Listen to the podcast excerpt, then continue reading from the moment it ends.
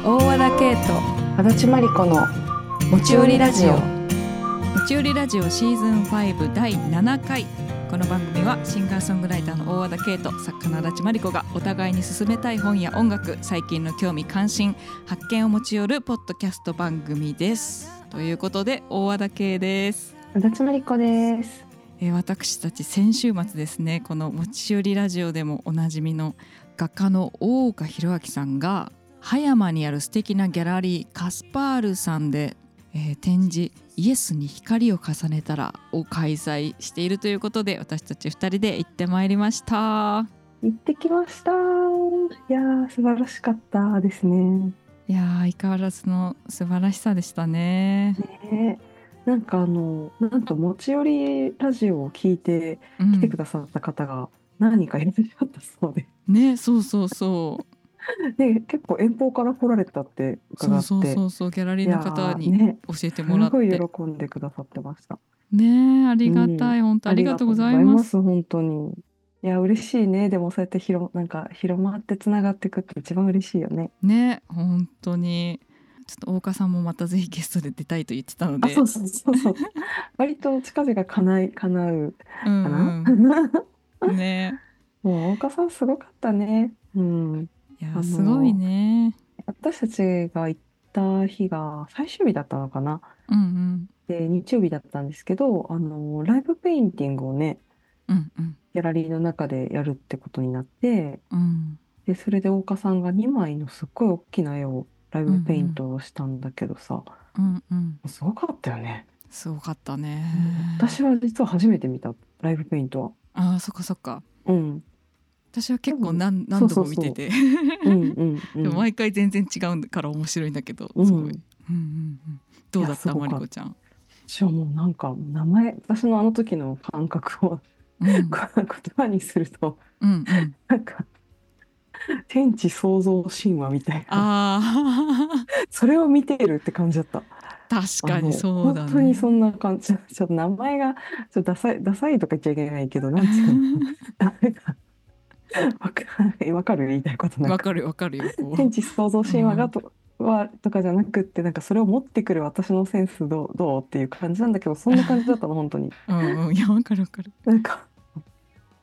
すごかったなんか目の前でこう命が本当に生まれるってこういう感じの光景なのかもしれないなって思わせるものがあってね、本当だね。なんかこうやってうん神様がこうここに山を作り、ここに川を作りそうみたそうそうそういな感じでね。作ってそのるね感じだったでそのね。山を作るのがポンポンポンって置くとかじゃなくてもうさうんこう色の塊をバーってぶつけてうんうんそれが混じって滲んで、あの上書きされたりすることによって結果山ができるみたいなさうんうんみたいななんか本当にそういう風にこう作ってるような風に見えたんだよね。うん。うんうんうんう。んで私今までその天地創造神話とかでさこううん神様がこうそうやってデザインしてるみたいな思ってたんだけど、うんうん。なんかあの一番すごい思思ったのがねこう大岡さんが本当にもう汗をかいて。うんうん。もうなんていうの本当にもうマラソン走り切ったぐらいの感じで最後終わるんだよね。ああ、そうだなっんていたうかね。そうだね。そうそうだから私さ私の中の天地創造神話の神様はもっとなんかうんこう悠然とやってるんだなと思ってたんだけど、うんいうんや違うわと思って神様も全力でやってるんだと思って私そのうだ中ねの天地創造神話の光景のイメージがなんか上書きさ れた。うん確かに。そう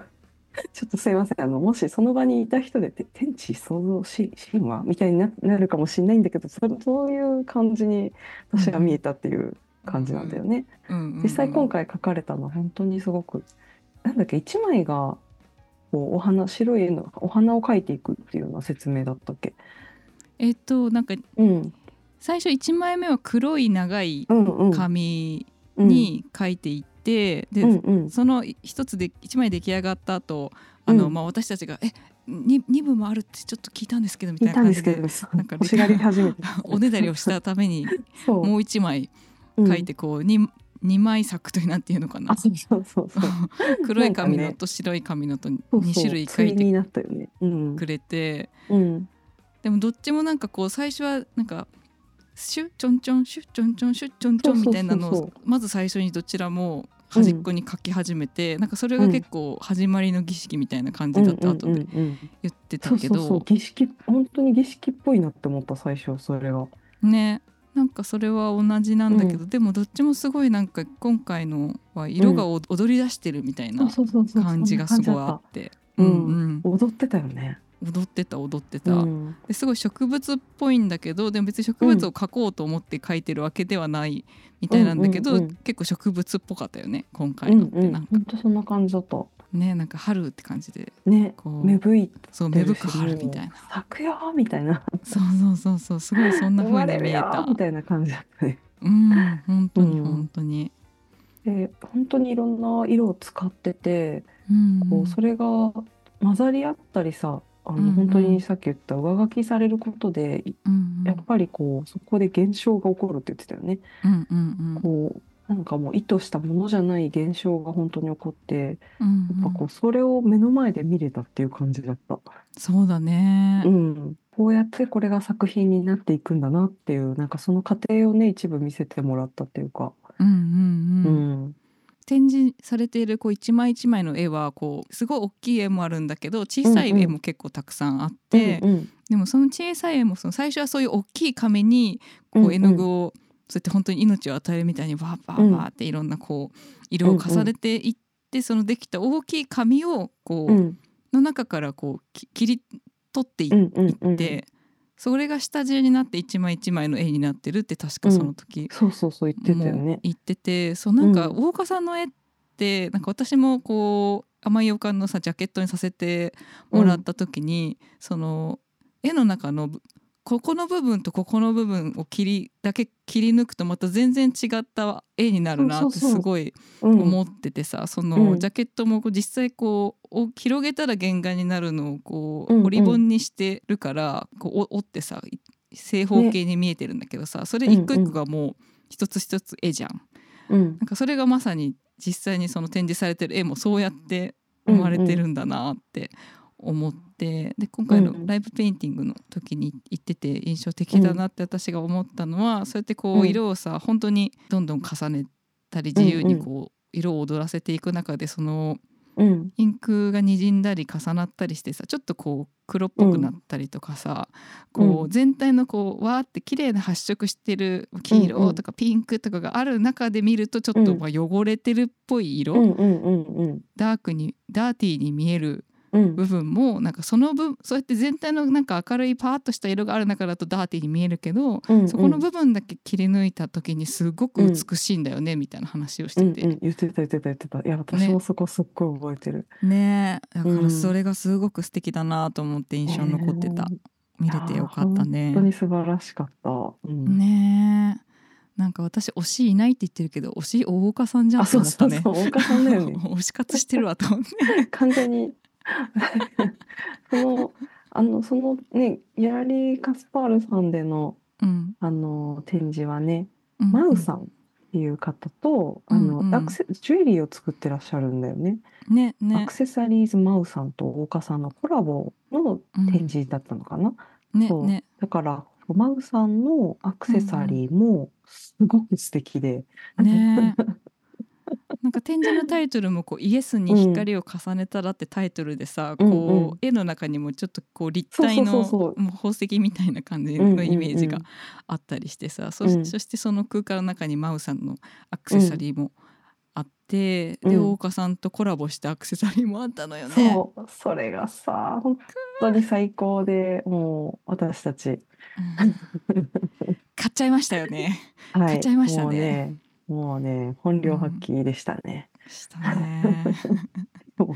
うあこれが推しに金を使うというやつ、そうそうそうケイちゃんが推し活し てたそう推し活してたね。てか私もさせていただきま した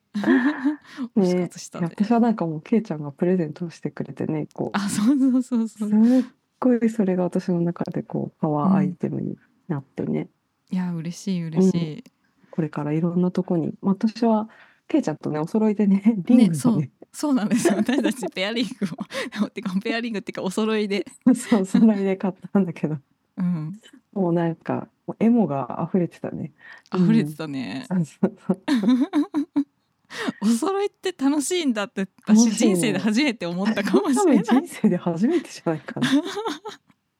あんまそういうのやったことない、そうなのようん私も、うん、でもこれはでちょもっなんかねとやっぱねうん、うん大岡さんのうんうんパワーがね、そうそういやぴったりだったしね、なんか私はシルバーの方を買ってマリコちゃんはゴールドの方を買ったんだけどさ、すごい、ううんうちらにそれぞれ似合ってる感あったよね。ねねねねねえーちょっとぜひけいちゃんもきっとこれからえ、うんいろんなところで、 あの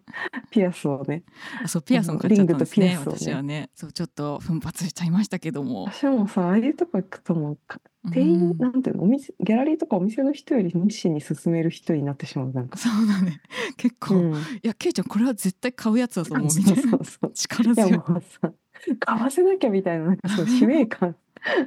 めちゃめちゃ熱心にそうだね 「もうちょっとこれ鏡見て」みたいな感じでなんかそうぜめっちゃ似合うからみたいそうそういや絶対これはこれは絶対買いだよとか言って な、うんうんうんいやでもすごい実際ちょっと我ながらめっちゃ似合ってたと思うのでピアスいやももうねなんかうんほんとけいちゃんの、なんかもう早速買ったその場でつけててうん そうそうそうでもそっからのけいちゃんのニコニコぶりが半端なくてそうなんかつけてるだけでなんか嬉しそくうななっんかてねあのなんていうのフォトショップとかライトルームで一気になんかトーンアップしたみたいになってたよ 本当あのオーラ がライトルームした感じになってるって思ったこれ が推し推しのグッズを身につけるというやつかまとってるオーラとかエネルギーが2段階ぐらい明るくなってたすごい効果フォすトショッごプ いそのフォトショップされたみたいになってたいやでも本当にそう嬉しかったんだよねすっごい嬉しくなうんって、ででその後さ私たちさあの葉山のね、あうのん意識海岸の近くに、あの葉山小学校とかの近くにギャラリーカスパルさんはあって、そこから歩いてさうん意識海岸の方に行ったんだよね。うんうんでちょうど夕暮れのほんと綺麗な時でうんであの海岸でなんかあの海海のいい気もいい気を浴びてたんだけど、うんうんうんうケイんちゃんがおもむろに「いやーこのピアス嬉しいな」ってすごい嬉しそうに言っ てて。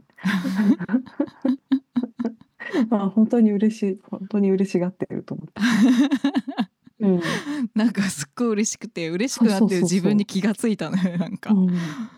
だからさやっぱすごいよねやっぱ物に宿るものって本当すごいなと私は思った。ね本当だねうん、もう物を超えてたなんか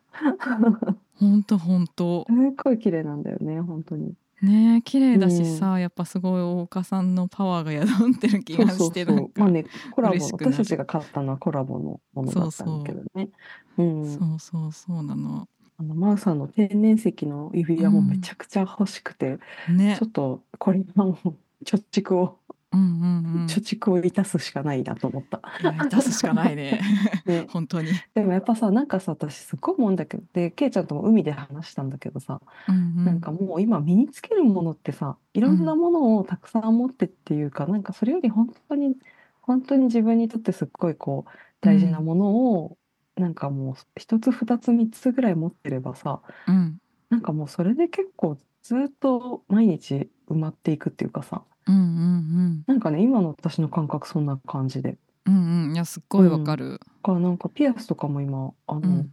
2つとか3つぐらいをずっと使ってるかなって感じ。うんうんいやわかる私もそうだわ、昔は本当なんかプチプラでいろんなのそうそうそうそういろ毎んな日ねコロコロ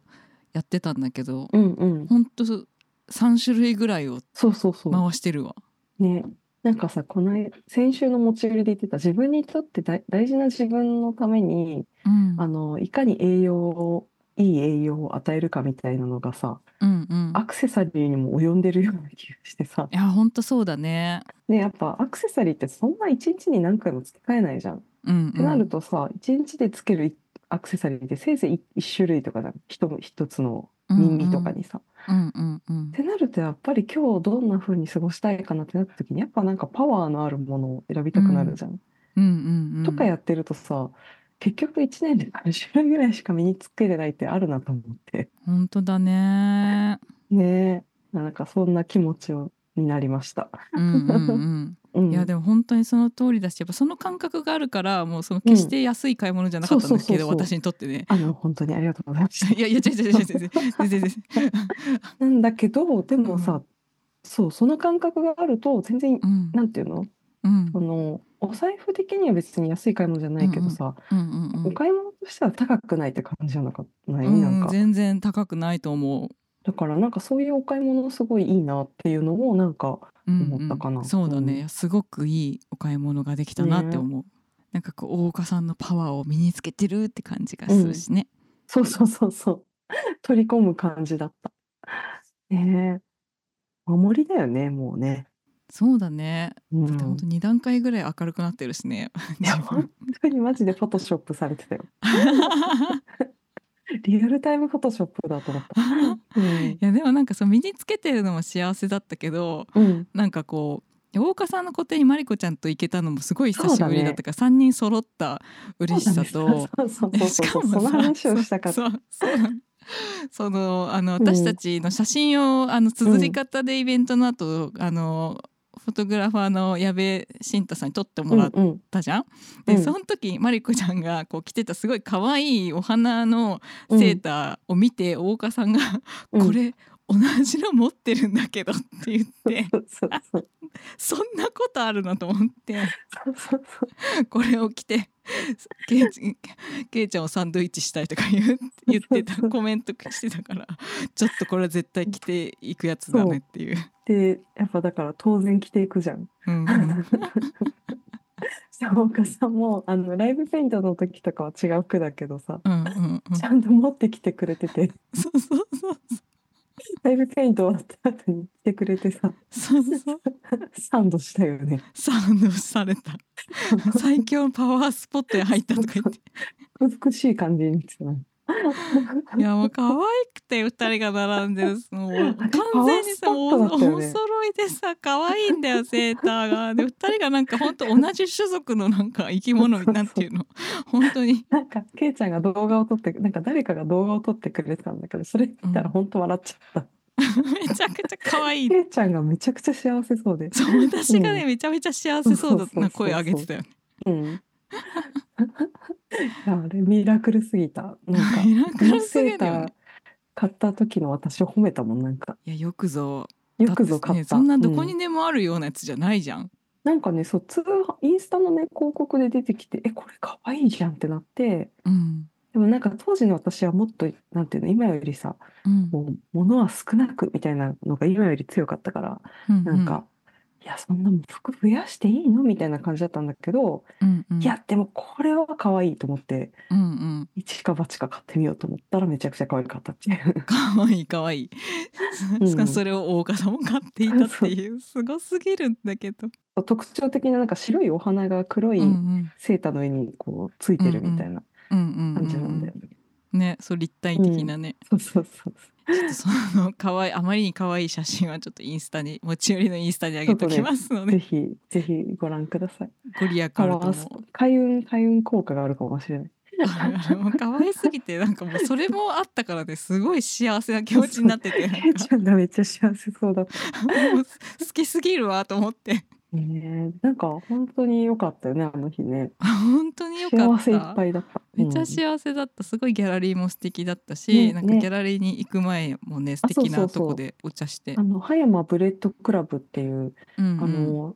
同じく葉山小学校のすぐそばなんだけど、うんうんそこでお茶していったんだよね。うんで、うんそこのお店も本当可愛くて、あの前からずっと行ってみたかったんだけど、やっと行けて、うんうんでアップルパイとかすごく美味しくて、クロワッサンもな美ん味しかかっねたここね住み住みたいに決まってるっていう気持ちになった。本当だねめちゃくちゃ良かったそうそうそうそう。あの辺すごいいいね葉山のね、ああのの辺ねり、あと猫のグッズがいっぱいあったから、猫好きの方はね、ぜひバスに乗って、うんうんうん、葉山小学校ら辺で降りてうんうん行ってみてください。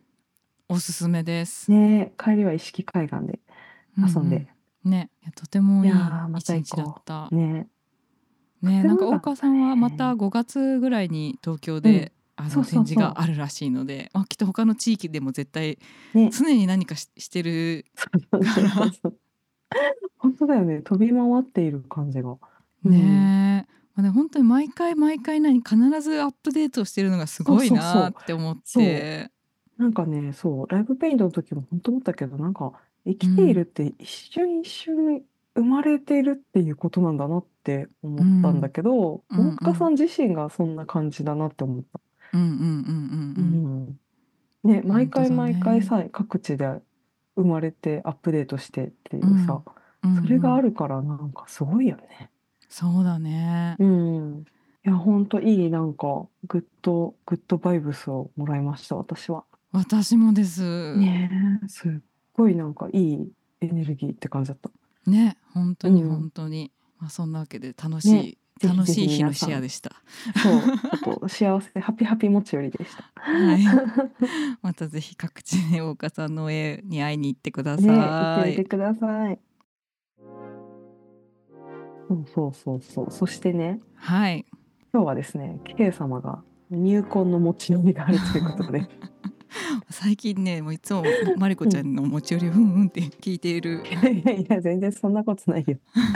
ないんだけど、今日は入婚なんだよね。最近全然音楽の話してなかったなっていうのもあって。 うんうん。えでもねすごいこれはねあのぜひ持ち寄りたいと思ってあのブルータス雑誌「ブルータスの」うんうん。えー3月1日号うんが、えージャズ・イズ・ポップ」っていう特集なんですよ。うんうん。で今までもこうブルータスのジャズ特集ってあったしそのうんブルータスに限らずジャズの特集って雑誌であると思うんだけど、今回の「ブルータスのジャズ・イズ・ポップ」はすごいこう、まさに今日本で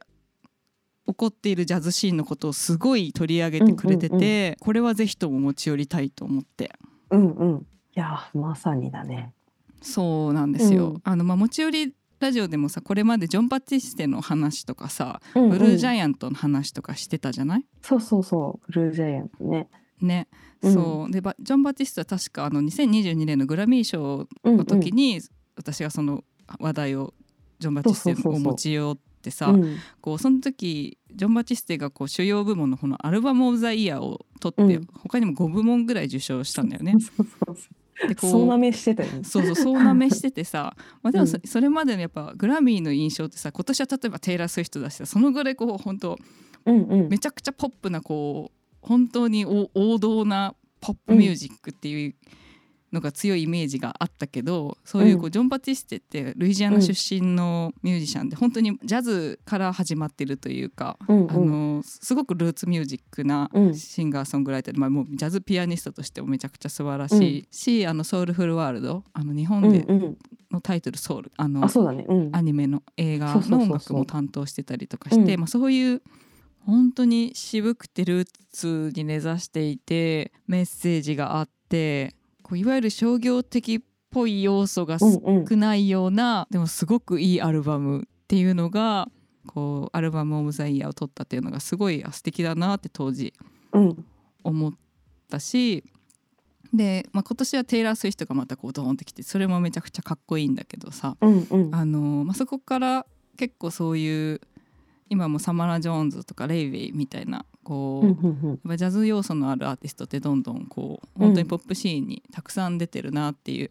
印象で、でその傾向は日本でも起こっていてうん。うんうん。でもちろん日本もそのジョン・バティステ以前のなんかロイ・ハーグローブとかうんあのロバート・グラスパーとかがお起こしてきたすごいあの、うんジャズの世界の革新的な変化とかを、うんもちろん日本のミュージシャンも影響を受けてるんだけど、うんなんかこうジャズがどんどんポップスにクロスオーバーしてるっていう流れが、こう日本も同じなんだけど日本の場合は特にこう日本のポップスシーンの中にこうジャズやソウルのシーンにいた人たちがこう入っていって、こう面白さを持ち込んでるって感じがするうんうんうん。のね、しかもそれが結構革新的にうんうん。それがすごごい素晴らしいなと思っていてでそれがしかも私はたまたまそういうジャズミュージシャンジャズに根ざした、うん。まあ、現在幅広くポップスをやっているミュージシャンたちとすごくえ近いところにいて一緒に音楽をやらせてもらったりもして、まあ、同じシーンにいると言っていいか分かんないけど、いや、いいでしょところにまあ同じシーンにいるからう。うんうんうん。だから本当にこの十数年ぐらいで同世代の仲間たちがもう思いっきりドジャズのライブハウスで思いっきりジャズのライブをやっていた人たちが「ミュージックステーション」とかに出るようになっていくのを見ているからそれってただ有名になるとかじゃなくて、本当に文脈が絡み合って進化していくのを見てるっていう感じですごいワクワクするシーンだなっていうのをずっと思っていたから、うんうんそれを今回この「ブルータス」が取り上げてるっていうのがすごいいいなと思って。本当だよね。そうなのよ。だから今までのこううんジャズ特集ってこう抑えておくべき名盤みたいなうんうん感じだったり、新しいジャズもやっぱ基本的に海外のものうんをうんこんなかっこいいのがあるよって紹介してる感じだったと思うんだけど、ううんそういうジャズ難しいものとかおじさんが好きなものみたいに思う人も多分多かったと思うし、でも今回まさに今本当に盛り上がってるうんシーンを取り上げてて、うんしかも現在進行形で読んだ人が関わることがでできるから、うんそれがすごくいいなって思うし、まあ、うん私が結構持ち寄りの中で話してるミュージシャンの名前とかもすごいこのブルータスに出てくるからめちゃくちゃ出てくるよね。 そうめちゃくちゃ出てくる から、うんなんかこう、まあ、せっかくこの持ち寄りラジオをあのミュージシャンの立場の私がうんやらせてもらってるっていう中でこう現在進行形のこういう音楽うんうんがあるんだとか普通に聴いてたポップスの中に実はこういうジャズをこうに根ざした人たちがうんうん入っていって面白いことになってるんだみたいなのうんうをなんかこう楽しんでもらえたら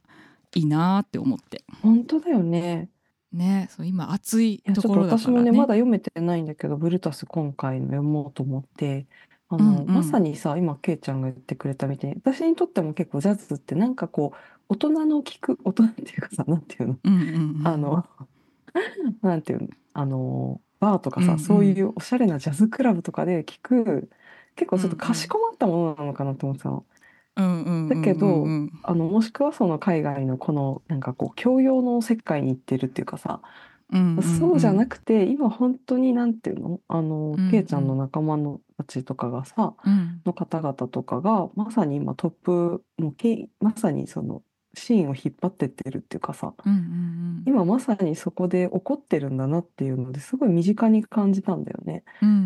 んでなんていうか、そんな風にかしこまって聞きに行かなくていいんだと思って。うんうんうん本当にさ、なんていうの、普通に好きなライブ見に行く感じで行けばいいってことだよね。うんうん本当にそうそうで、そうなの楽しみに行けばいいんだよね。うん本当にそだってさ、なんでかっていうと、そのブルータスチラ見せさせてもらったんだけどさ、ううんだってあの、み宮川淳くん、あの、ケイちゃんの甘い予感のプロデュースをしたりとか、これまでもたくさんいろんな曲を一緒に作ってきてる、うんあの、キーボーディストの宮川淳くんとか、めっちゃ普通に特集になってたよね。そうなのよもうちょっとその話はぜひ後半もね、そうそうそうゆっくりちゃんとしたいんだけど宮川淳君と、あとメルロー君あの、私のカヌーの曲でフルート吹いてくれている、そううそうそうリリースライブにもサックスも吹いてくれたうんメルロー君と、ドラマーこの間もねライのブに出てくれてる、うんうんうん、石若俊君の3人がこう東京のジャズが生まれるセッションの聖地っていううんコンセプトで3つのお店で対談をしていくっていうコーナーなんだけど、まうあ、んうんすごく良くてねそして私も大好きなお店も出てくるのでちょっと後でまた語りたいんですけすごどいよね。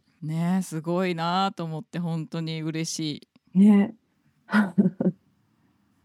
なんていうの、私たちがジャズを知るとき、ちょっと解雇的に知るじゃん。例えば、あの時の、なんだっけ、あのうんうんアポロシアターが、みたいな伝説だったうんんうんだ、みたいな感じのがリアルに今日本で、普通に東京で起こってて、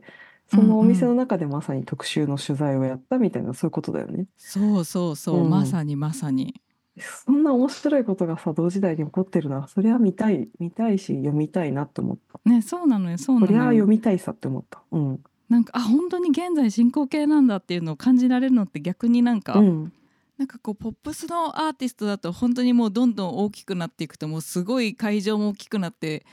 間近うんでうんうんそういう体験がなかなかしづらくなっていっちゃうけど、そうね、そうね。でもこうジャズに根ざしてるミュージシャンたちはこう例えば米津玄師さんとかみたいなもう大きいところで演奏もするけど今回の「ブルータス」に乗ってるようなお店でも今もやったりもしていてやっぱそこ行き来できてどっちもつながってる感じがすごくいいなって思ううんうん。だからその迫力ある演奏を間近に体験しに行けるしね気軽にね。そうね、そうね。なんか私もこの今回の特集を読んであのあ持ち寄りでこの話したいなってなぜ思ったかっていうとあの音楽ってもうやっぱすごくコミュニケーションの面がうんうん、あると思うんだけど、まあ、その中でもこうのんジャズの音楽、ジャズはそういう要素が強いんじゃないかなと思ってでそういうジャズミュージシャンのインタビューを私も普段会ってるようなみんながあこういうことを考えてるんだとかこういうふうに向き合ってるんだみたいなのを読んだら改めてすごく面白かったなと思ってそれでちょっと持ち寄ってみたいなと思ったんだよね。うんでそもそもそんなジャンルを分ける必要があるわけじゃないんだけど、うんそもそもジャズってどういうものなんだろうっていう点で私はジャズシンガーじゃないしジャズの勉強をしたわけではないので、こうう、んうんそういうところについてはこう検索したりして調べてほしいなと思うんですけど、あのパッとこうイメージをしてもらうために言うとしたらこう19世紀末から20世紀初頭にかけてこうアメリカのルイジアナのニューオーリンズの黒人コミュニティで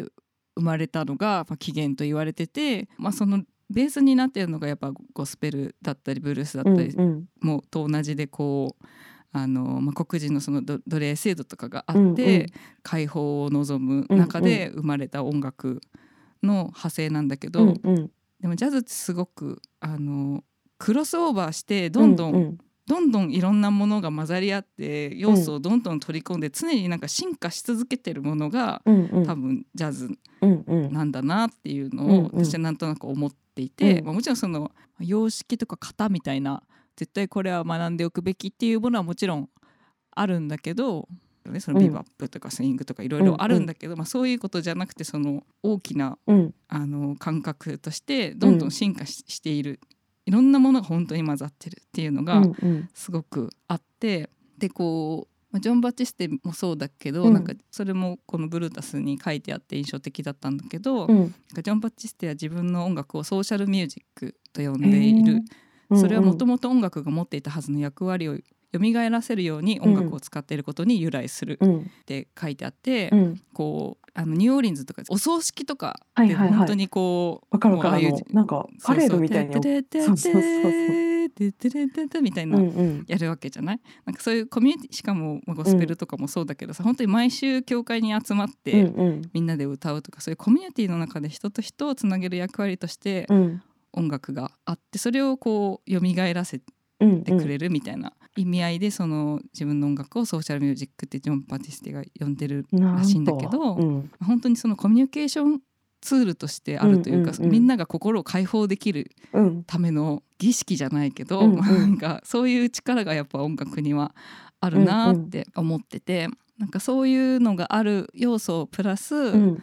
あとねすごいあのブルージャイアントの石うんうん塚先生、うん漫画家のね石塚先生がこういろんなさまざまな楽器の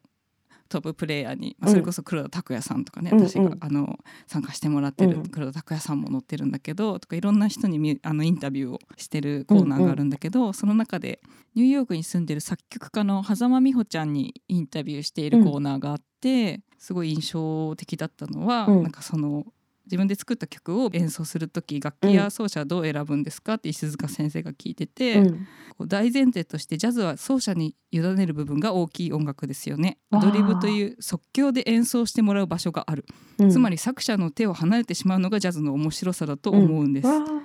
だから書いた曲を思い描いた形にしてくれる奏者を選ぶところまでが作曲家の仕事選び方も人それぞれです、っうんうんて答えててそれがすごくすっきりうん分かりやすく答えてて演奏者に委ねてる部分がすごく大きいのが、うんうんこの音楽の面白さっうんていうか、だからすごい人間性がものすごくそのまま出るっていうか、うんうんこうだからこういう音楽を最初からやりましょうとかこういうサウンドにしましょうっていうのをある程度は決めるけど、うんけどさそこからこの人とこの人を掛け合わせたらどんなものが生まれるんだろうっていうのは結構本当にうんうん人と人との化学反応うんをうん見てるみたいな。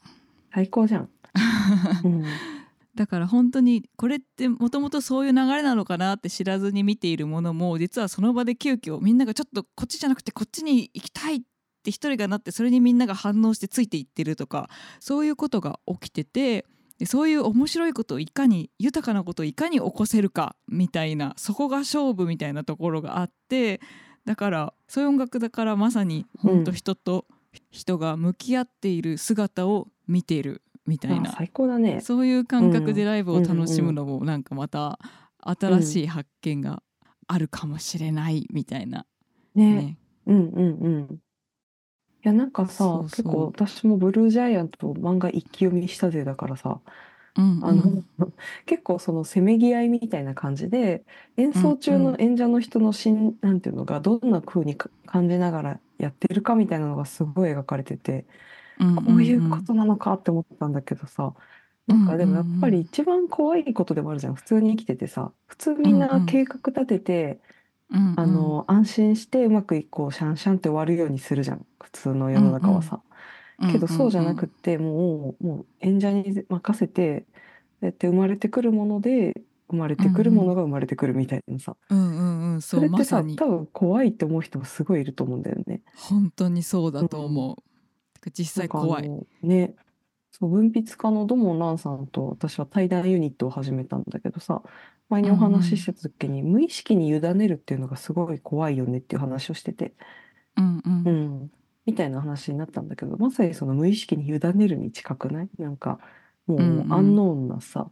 何が起こるかわからないものにもうんううん全部任せる全部委ねるってさ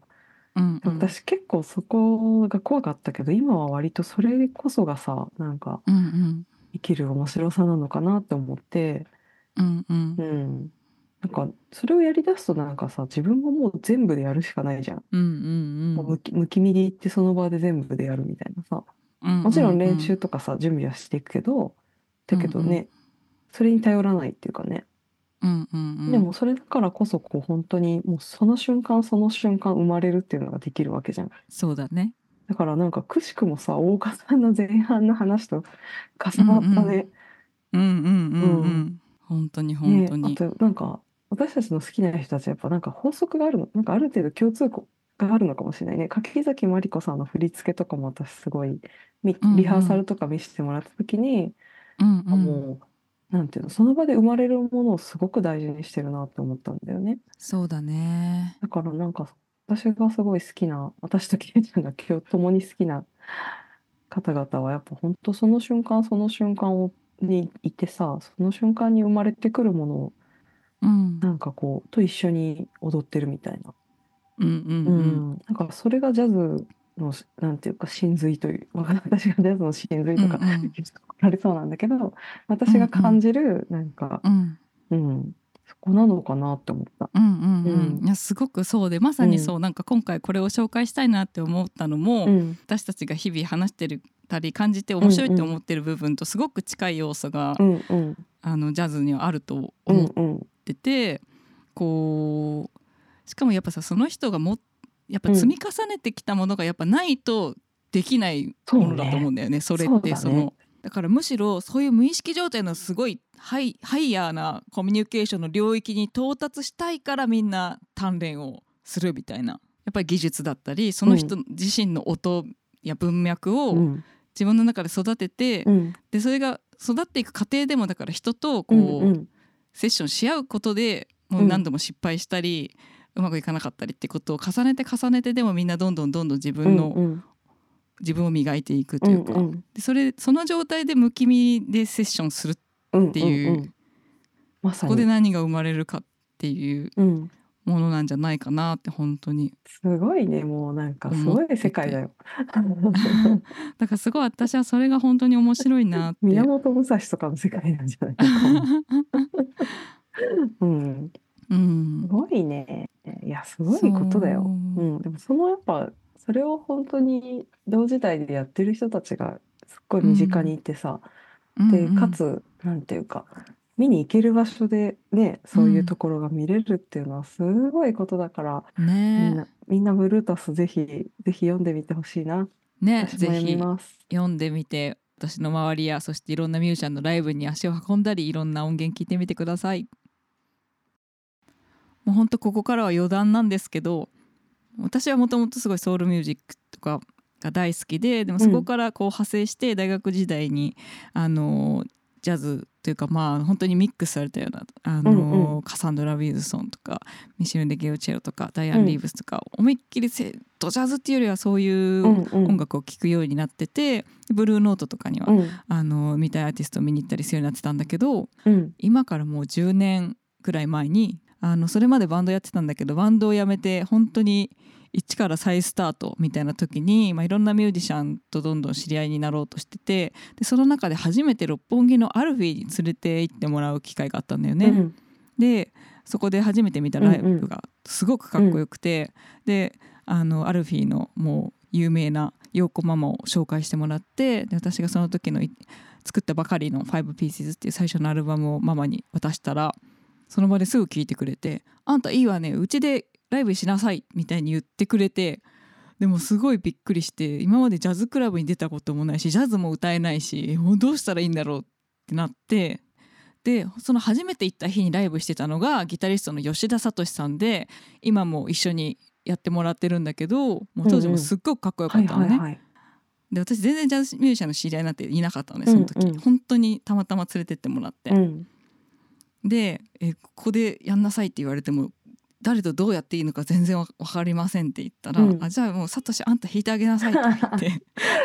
すごい。洋子ママがそこからなんだ。そこからのそうご縁なんだね、さとしさんは。そうそうそう、うんそこから「あはじめまして」っつってうんうん。何も分からなかったんだけど、うん一緒にやらせてもらうようになって、うんでもそれがすっごい楽しかったのそれまで本当にこうポップスシーンのうんもちろん活躍してる方と演奏するしこともいっぱいあってそれもすごい楽しかったんだけど、うんうん初めてその頃にジャズミュージシャンの人と演奏するようになって、うんうん本当になんかこう一緒にクリエイトしていく感覚がすごい楽しかったの。うんうんうん今までのポッポップスシーンのミュージシャンと全然違うなと思ったし、まあ、うんそのやっぱ素養としてうんうん。あるものが近いっていうのもあるしとっても深い、なるなほど。んかすごく自由にしてもらった感じがあったんだよね、うんうんうんとても自分の音楽をどんどんどんどん自由そにうかそうか。それをきっかけにもうジャズミュージシャンと音楽やるの楽しいっうんうんて。なってどんどんそっちの方へあの行ったんだけど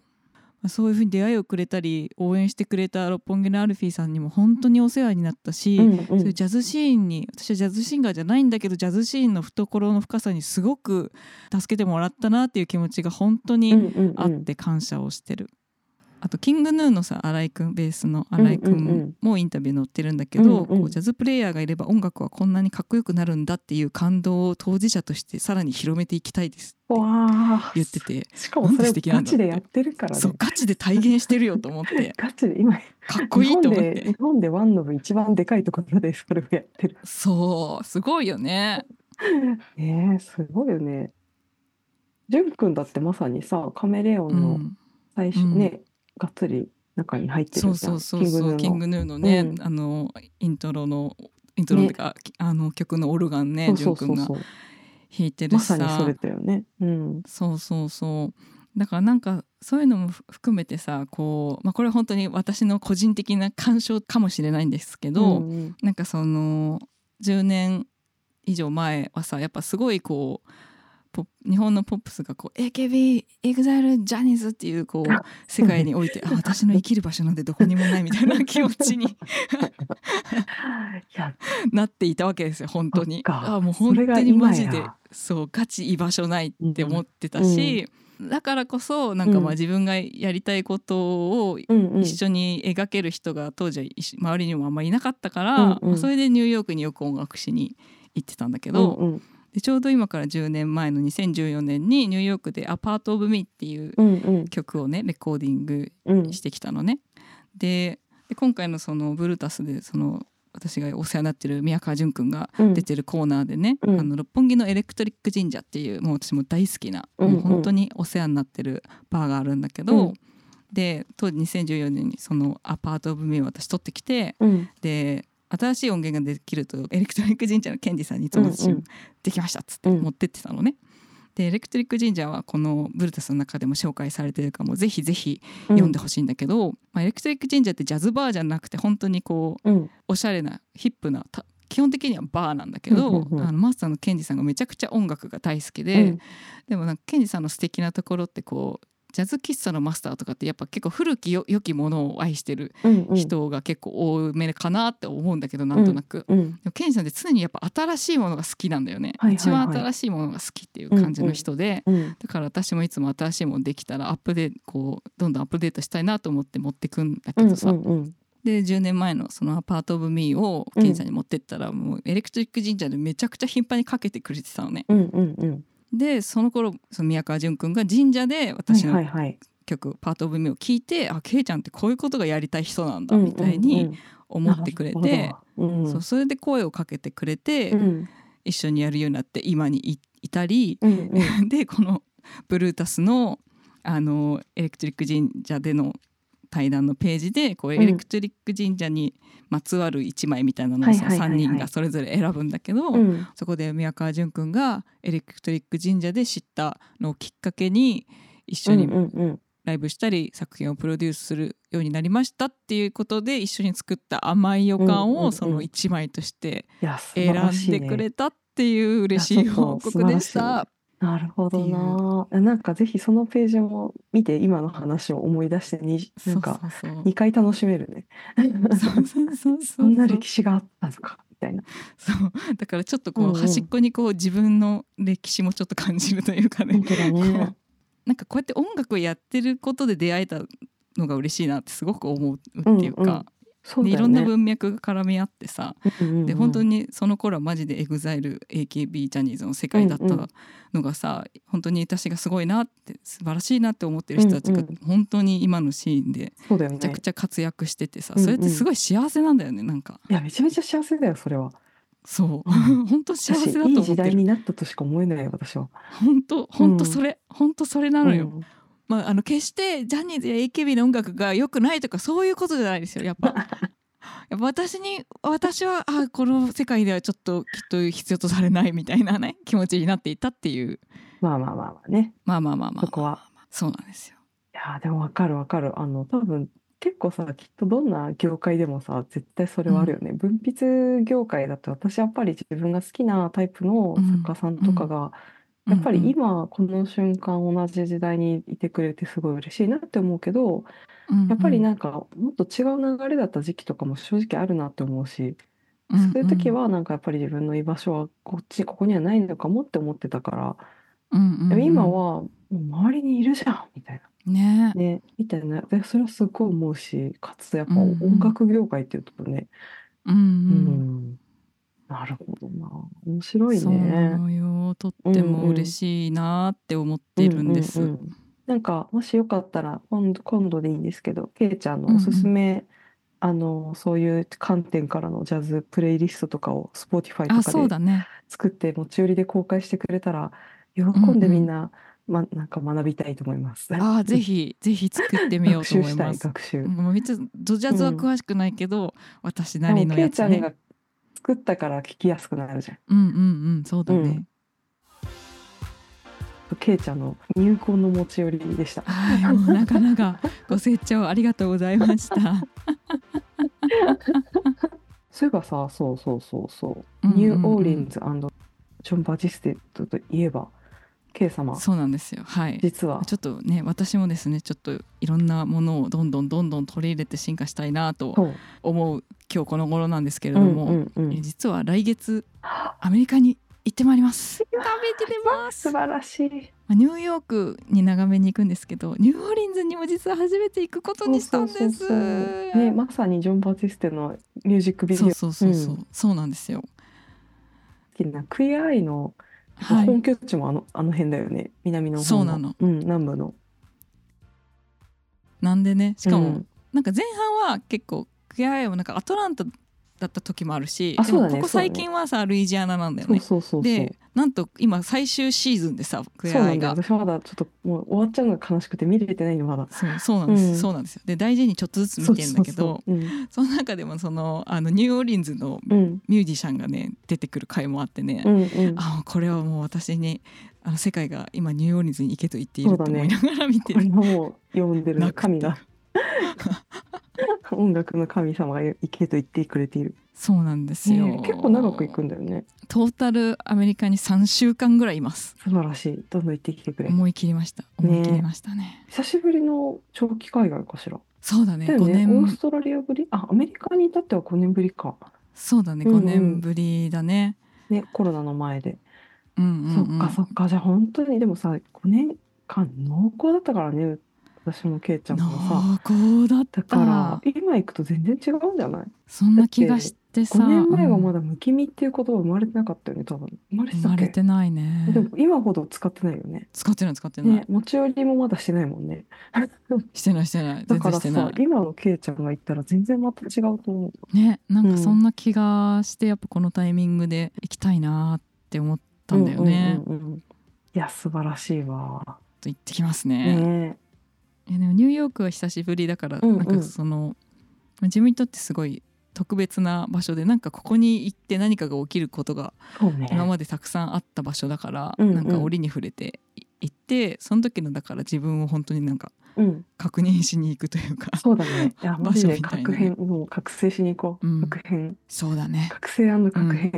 うんうんうんうん。でもなんか本当旅に出る前の今独特の気持ちになってんだけどしかも今回結構長めに行くそもうんだかね、らさそうね。うん。もうこう大人になってこんな長めに行くのってすごいさこうそのうんう分んなんか自分は何を得てこれるんだろうみたいなプレッシャーもあるし、いうん。その一方でこのあ今日本にあるもののありがたさとかもすごく感じたりうしんて、うんうん。こう大事さみたいうんなうんことも感じたりすごくうんうんいろんな気持ちになってるし、うんまた行ったらまた全然変わるんだろうなといかや、絶対そうだと思う。またフォトショップで4トーンぐらい上がるんじゃない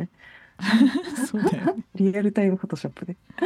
ケイちゃん、旅に出てると元気だからね。うん。 そうなのようん。だから、バーンって上がるんじゃないと思います、まん。あなんでその間持ち寄りラジオどうするんっていう話なんですけど、うんうんあのちょっとですあのねいろいろはい。もうやっぱいろんなねそのいいつも私がめっちゃ編集してるんですそうなねんもですちろよ。んあのラジオ足は早くあんまり役に立ってないんです。いや日曜日におそんなこいとないてそんなことは全くないんですけど、結構編集してるんですよ私たちそんなスラスラ喋れないもあんで、のね、かな りこう職人の技が光っていて、かつ私は1ミリもそういうことができないので、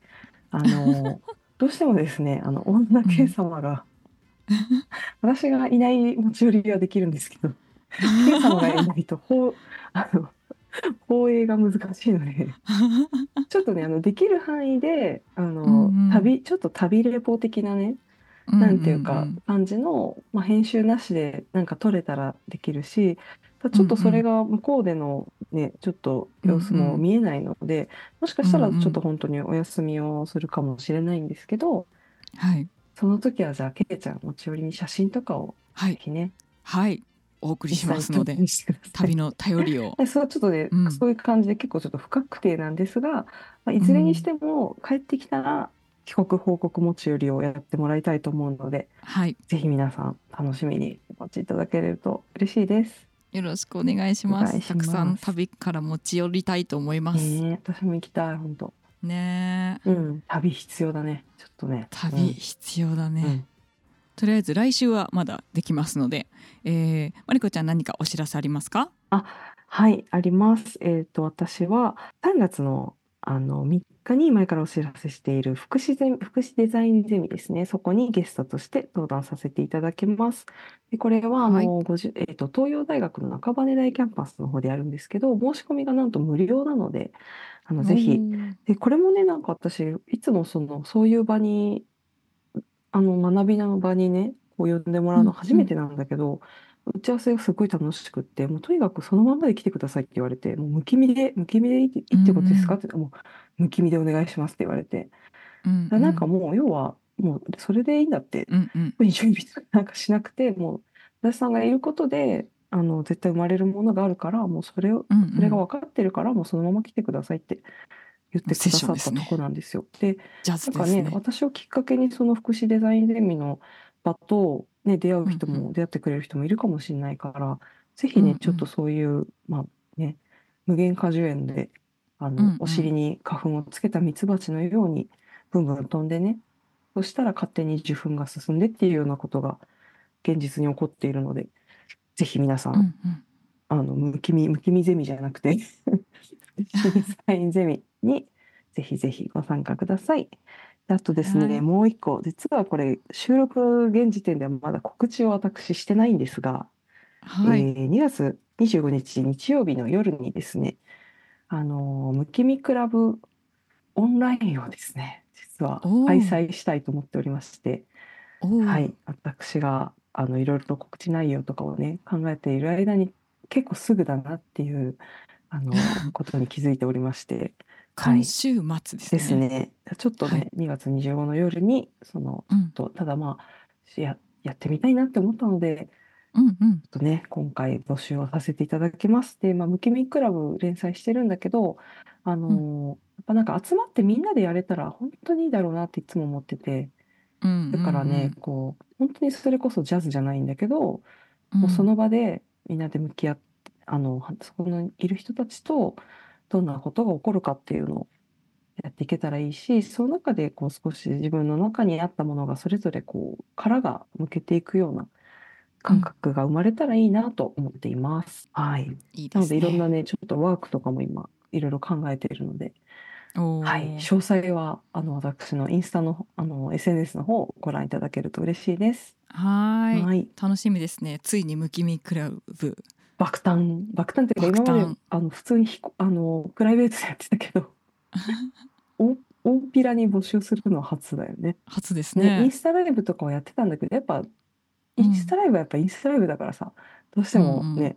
本当にがっつりワークとかそういうのはさやるにはあんま向いてないからうんでまあズームを使ってやろうと思っているのでうんうんうんうんはい詳しくはぜひそちらをご覧いただければと思います。はーい楽しみですね、えー私ももうすぐなんですけど2月はい23日、えー祝日のお昼に自由が丘のハイフンにて、えー私弾き語りソロライブ行います、はいえー今ほぼほぼ満席に近いんですけどあのあと2人ぐらい入れる みたいなので、えーもしよかったらぜひぜひ滑り込んでご予約お願いいたします、えーあと配信もありますので、えーよかったら見てくださいあのー3月は旅に出ましてライブをお休みしますので、うんうんえー旅に行ってくるよっていう気持ちをあの表明して 旅に出たいと思います、はいぜひ、えー休日のお昼ゆったり音楽聴きに来てくださいはいこんな感じですね